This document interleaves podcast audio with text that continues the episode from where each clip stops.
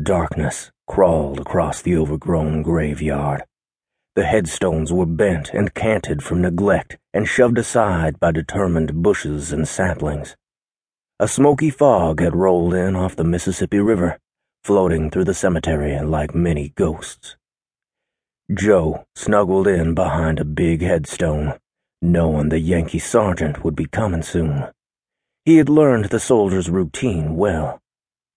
Joe looked over his shoulder. His partner was hidden behind a square, green furred headstone. That's right, Curtis. Stay alert. We can't afford to be caught. Have to complete our mission for the cause. Joe didn't know why these Yankees had held up here in Helena instead of going on down to Vicksburg where the fighting was. It didn't matter. They were here, and he was going to do his duty. He settled in for the wait, had to have patience. He placed his face against the stone, cold and damp. He felt the inscription with his fingers. Curious, he backed off enough to read it. There barely was enough light, but he made out Alan Buford, born 1802, died 1851. May the angels guard him for eternity.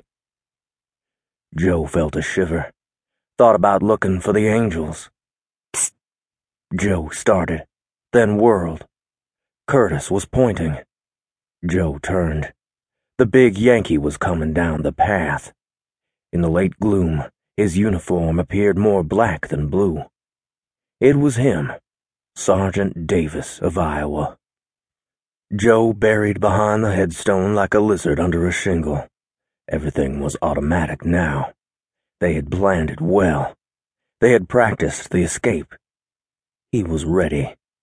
He felt an electric screw in his chest and drumming in his ears. But he was ready. The Yankee drifted down the dark, foggy path like a demon. He was a huge man, the biggest Yankee at Helena. He stopped at the exact place Joe had planned, slowly scanned the area his Springfield rifle covering the area in a smooth circle, the bayonet on the end, like a medieval spear. Joe tried to melt into the back of the headstone. He knew Curtis was doing the same. The Yankee finally seemed satisfied he was alone. He dropped a handful of leaves by a stump.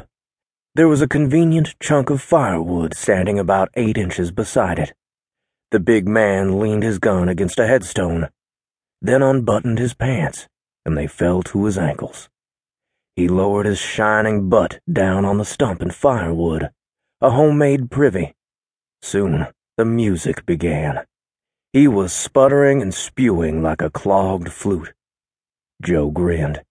He had heard the soldiers call it the Arkansas Quick Step. They had all sorts of afflictions and diseases, living in cramped quarters and not being used to the southern climate. Curtis giggled behind him.